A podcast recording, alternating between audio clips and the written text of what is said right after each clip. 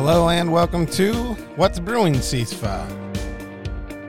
What's Brewing CISFA is a podcast produced for the California Community Colleges Student Financial Aid Administrators Association. I'm your host, Dennis Schrader. I serve as the 2021 22 CISFA past president. After yesterday's Federal Work Study job fair on my campus, Dana is worn out and I've sent her home early. So it's just you and me today. Let's get this show started.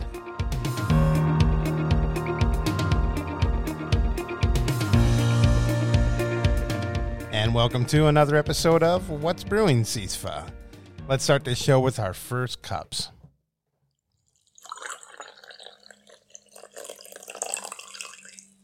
And I have to say, now that I figured out how to work my uh, teapot here in the office,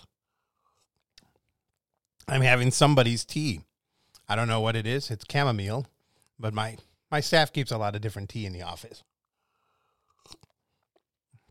I got one of those Instapots where it glows blue as it uh, slowly bubbles up and steams and is ready for you. So a little tea in the show hopefully will get us through. So like I said, Dana, I sent her home. She was pretty worn out. We had a job fair for our work study students. And it was a lot of work getting supervisors there, um, students who are interested in work study, and hopefully matching them up well. But let's get into some other things today. I don't have a whole lot, so as I'll say right now, the show may be short, but as you know, I usually lie, and it ends up still being a regular length show. For those who uh, have gotten this podcast from any one of the downloadable sites, as it says, what's the name of the show? What season is it? Reporting season. Because it is, again, we're into reporting season. We have the FISAP, we have our SARC report, and then for a couple of us out there in the universe who've either taken new jobs of our own or have new campus presidents or new administrators, we may be working on our PPA and IPA. So let's break down exactly what all these are. First and foremost, the app or FISAP. It's both a report and a request to participate in what we call the campus based aid programs. I think I've talked about this on recent shows because federal work study is just one of really two remaining campus based aid programs. The other is our federal supplemental educational opportunity grants.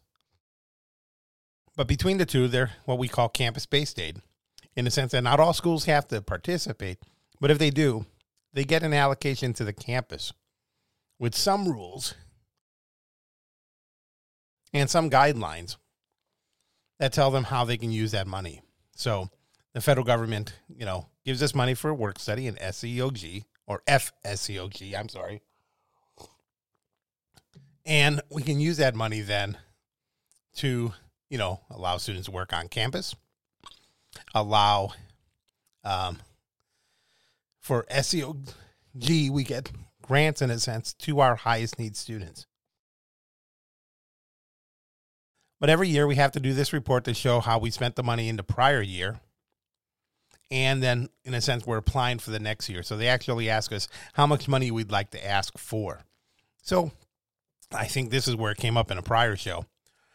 If you only ask for about what you get every year, if something were to happen and the federal government dramatically increase the available funds or through other emergency reasons, um, increase the total pot of money available, you're not going to get more than what you requested. So most schools can always say they can use more federal work study and FSEOG money. But that app report is due at the end of the month. So for my colleagues out there, don't forget to do it. The other report is a state report, what we call the SARC report, S S A R C C. And basically, it's a summary of all the spending we've done um, of what our categorical funded for our office. So SARC is a thing from the chancellor's office. It's an online reporting system that, again, about a third, maybe half, maybe a little less of the funding for my operations comes straight from the chancellor's office in a sense like as a block grant to the school specifically to be used in the financial aid office. And so every year I have to then summarize how that was spent, along with the funds from other accounts, like our general fund that we get from the state to the campus, where the campus has more control. But obviously spends money to pay for some of my people and travel and expenses and all conferences and training. We have to summarize that all in our annual report. The reason it's coming up now is, of course, because the fiscal year for the state and the schools ends June 30th. So they give you some months to get the accounting all corrected. Uh, sometimes, if you're allowed to carry forward funds like we were in this last uh, cycle, you have a couple more months to spend off the money from the prior year. So I have to get my SARC report done in the next few weeks. Luckily, a lot of that is pretty much already in a system that's used on the campus and uh, is relatively easy to do. Other things, like I said, uh, PPAs and IPAs. So, PPA is the Program Participation Agreement, which is the agreement between the school and the Department of Ed, Federal Department of Ed, to offer federal financial aid. The IPA is the Institutional Participation Agreement, slightly different name, same basic concept, and it's the agreement between the school and the California Student Aid Commission, the people who handle Cal grants. The reason people might be making updates on this because again with retirements and people moving around, anytime you get a new college president, or certain administrators are moving around, like financial aid administrators, you have to update your agreements with the two organizations because they'll be sending uh, information to your president and to you on update cycles and when they want to review it or when it gets renewed. And so I'm in that cycle myself as I have a new interim president, and thus I need to update my PPA and IPA. But I know a lot of my colleagues out there are in the same boat. So just keep that in mind. That's why we are in the middle of reporting season. Other than that, I thought I'd report on a couple news related items. First off, something I just read about and I could have used last night um, is that I just found out that the college board, the people who, uh, you know, they do testing and stuff like that, but they also handle what's called the College Scholarship Service Profile Form.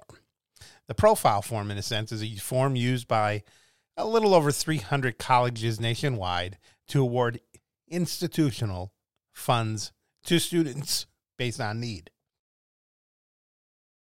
So, of course, we always have the FAFSA. The FAFSA is used for federal and state aid. For our Dreamer students, our undocumented students here in California, we have the California Dream Act application or CADA, as we call it. But out there across the nation, mostly private schools use this profile form to award institutional need based aid. So it's kind of like a FAFSA plus. And I do mean plus. It's extra. A whole lot more questions about income and assets. Uh, information sometimes is required about businesses, deeper than the FAFSA would go information about non custodial parents in a divorce or separation, whereas the FAFSA might not ask for that. And so the form is, as I've always said when I do presentations, the only thing that you should pay for in the financial aid world to apply for financial aid because it's got a little bit of a cost. There's a cost to register, there's a cost to have the information sent to those schools. So if you're thinking of like Stanford, USC, Harvard, Yale, Princeton, University of Chicago. These are all schools that use the form, the profile form, in addition to, of course, the FAFSA form for federal and state aid. But what was announced? The form is going to be free this year for students in families with household incomes below $100,000. So this really is meant to encourage students planning to attend one of these colleges that uses the form to maximize their aid eligibility. The form is not a requirement. The FAFSA is really not either, but some students might just do the FAFSA because it's free and skip out on the profile where they should do it for a particular school.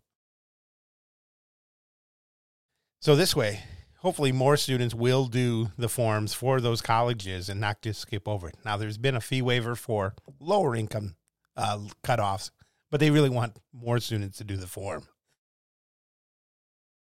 So hopefully this expands eligibility. Now the other thing is also there are some private scholarship organizations that use the form too for their need based part of you know determining uh, criteria for their scholarship. So get some new news out there. Again, the profile form, just like the FAFSA, does come out October 1st.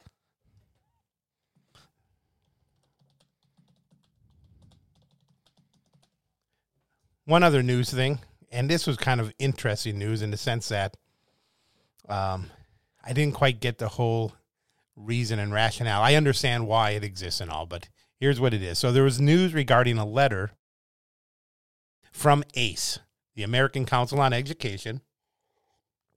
They're like this big lobby group on education, higher education here in the US, out in DC. And this letter was signed off by NASFAA recently, and it's requesting Congress revisit the taxability of Pell Grants. So if you never knew, which most people don't know, and even when they know, they don't do anything, portions of your Pell Grant could be taxable.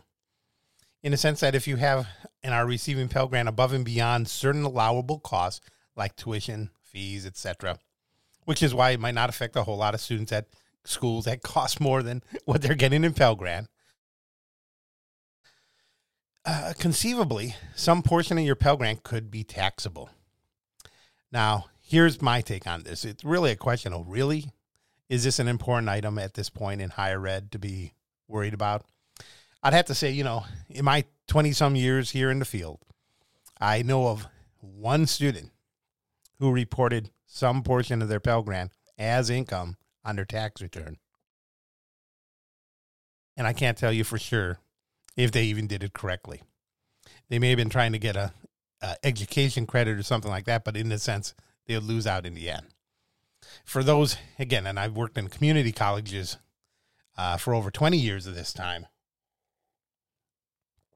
we would have the highest potential between the difference of getting Pell Grant and a cost of a school being less than that. I just don't see uh, this being a really important thing, but apparently they do want to address it so that they can get it out of there. Probably because, you know, there may be down the line other potential uh, cases where different types of aid might play into this. You know, we've had a lot of emergency funds and stuff like that. Um, and so it could be a case that they want to address this up ahead of time. Now, on top of this, uh, you know, I caught this out on probably NASFAA News today because, again, NASFAA had signed on to this letter from ACE. I want to spend a little time talking about information sourcing, where you get your information from, uh, as far as, you know, being, um, you know, uh, uh, reliable, unbiased when possible, etc. But I think before we get into that, let's throw up a little music here on the board and we'll get that in the next segment.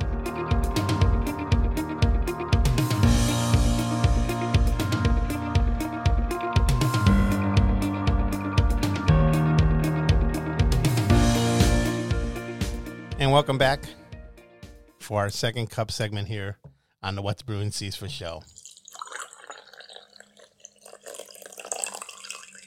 So in this segment, again, I just wanted to talk a little bit. We've talked about a, a couple newsy items I really want to talk a little bit about information sourcing and education because I know among my colleagues and all, most of us are on the standard type listservs, still existing for those who are younger and wonder what a what a listserv is. You know, the California Student Aid Commission maintains a number of them in particular, so you can get updates on when there are operations memos and special alerts. There are two ways of getting out to the community news about what's going on in the Student Aid Commission and in Cal Grants in particular. The state system office has their listserv specifically for financial aid administrators. Uh, so generally, at least one or two people on every campus, including the director, maybe an assistant director, etc., signed up for that. And of course, uh, there's an old one called FinAid L, which has been around forever, um, which is a very good source that people still use when they want to put out a question there and get some input on it. But also, I wanted to put out that there are other sources out there too. And I use this a lot uh, to find stuff for the show. Of course, there's a Chronicle for Higher Education. There is Inside Higher Ed. Those websites have been around for a while. What's really nice is the people who made Real Clear Politics has made Real Clear Education. And as a subtopic there, they have higher education. I'll say most of those articles revolve around the classroom and faculty and stuff like that, and you know overarching topics about higher education. But occasionally there's something in there about financial aid, uh, Pell grants when they go up, student loans because there's a lot of questions about uh, uh, student borrowing, uh, and of course also information about free college because there's a lot of talk about doing you know free community college or other systems like that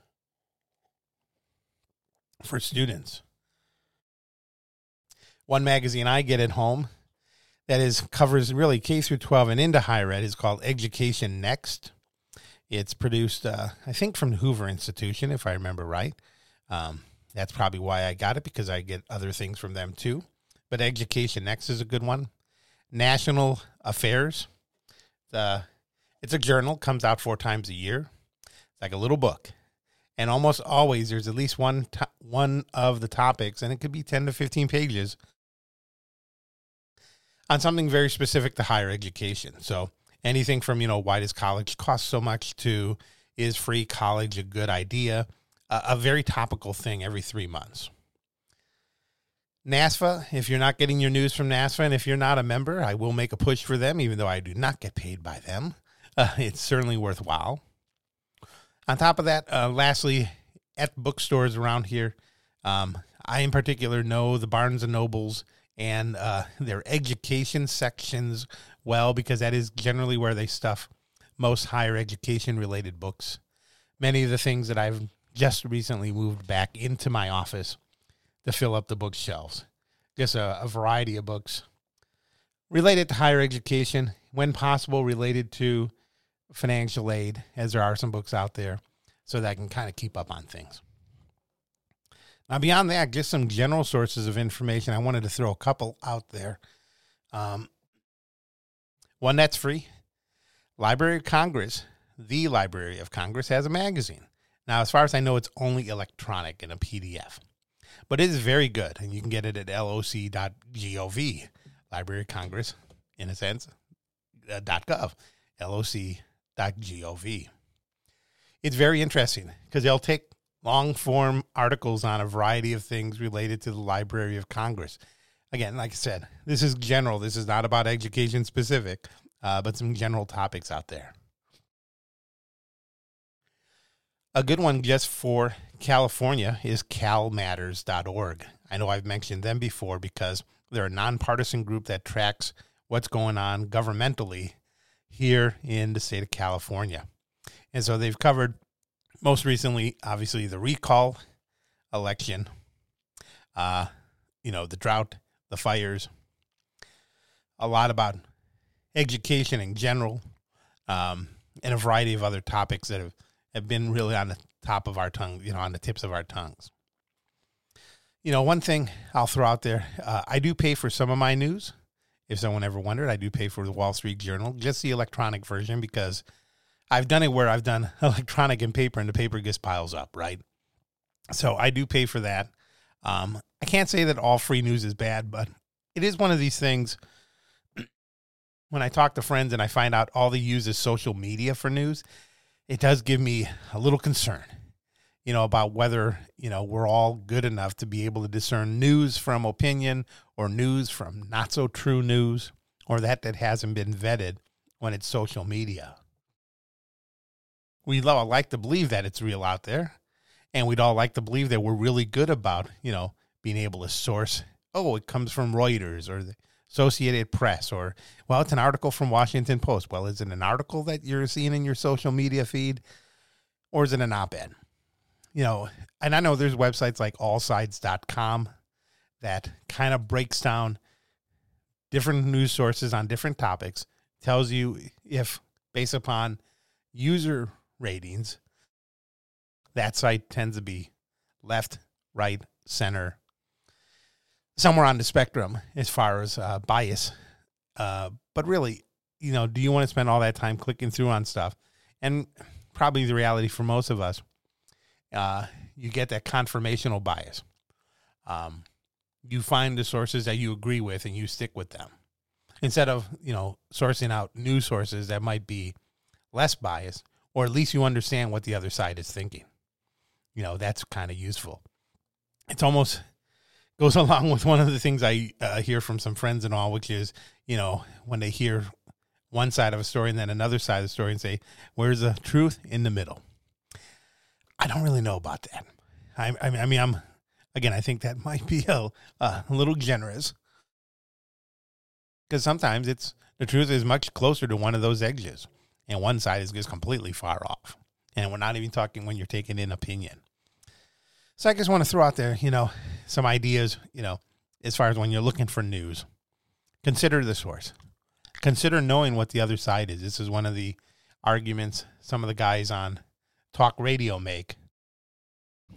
Um, where again, mostly on the conservative side, where they believe, and I almost believe this too, to a point, that they feel that they're more up on any given subject.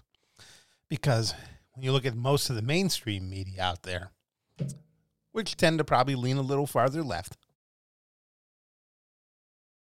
and I think numbers and statistics will tell us that, that they have already seen both sides of the story. You might have seen the Fox News side of it, but in reality, when you look at most of the major mainstream media, they're probably taking a more left leaning side of view, let alone what they report and how they report. Two different things. And thus, you've probably seen a little bit more than someone who might be only tuned into one given network, an MSNBC or an ABC News or such. But we're not here to judge. We're just here to throw out some ideas talk a little bit about getting information because there's so many sources out there. You want to make sure you're careful on where you get your information so that you're getting as good of information as you can. But beyond information, you should also listen to music. And I'm going to give you a little bit more music right now.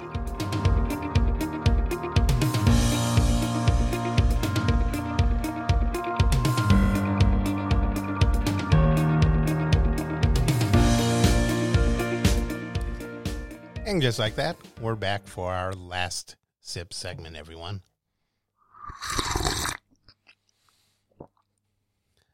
Now, Dana's gone off the hook quite a bit here by not having to do any really uh, big I dare you to. So I don't have a big I dare you to either, except I'm just going to say be good to yourself. You know, cut out of work maybe early one day, go somewhere, maybe a bookstore where I'd be, might see me there a book a music store, do a little window shopping, get a coffee or tea, especially if you borrow tea from your employees. Don't forget to restock it. Maybe visit some local merchants. I don't know if that's an old time expression of merchants or local store. Keep it local. Uh, but you know, remember uh, when it comes to this whole thing about life, uh, someone else's quote, not mine. We all are not getting out of this alive. So don't waste your time on, you know, wasted resentment and jealousy and stuff like that. Put your energy to good use. And again, treat yourself well. And that actually be a Dana saying, borrowing from our Parks and Recs people. Treat yourself. I couldn't say it better. And in fact, I won't even try. That's where we're going to end a little early here today. Uh, that's all I really have for today. And I want to thank you, of course, uh, for joining us on this episode. There will be more. I want to thank Dana, even though she couldn't join us today. And of course, thank you, our audience, for tuning in to the What's Brewing Seas show. If you have something to say or you have some topics you want us to discuss, Email us at wbcsfa at gmail.com. Find this and all What's Brewing CISFA podcasts on Google Podcasts, your Apple Podcast app, Spotify, Pandora, iHeartRadio, and the TuneIn app on your Amazon Echo by using Alexa. What's Brewing CISFA is a production of Studio 1051, a creative collaboration of me and Dana Yarbrough. This has been episode number 126, recorded Friday, September 24th, 2021. Have a great day and have a great weekend.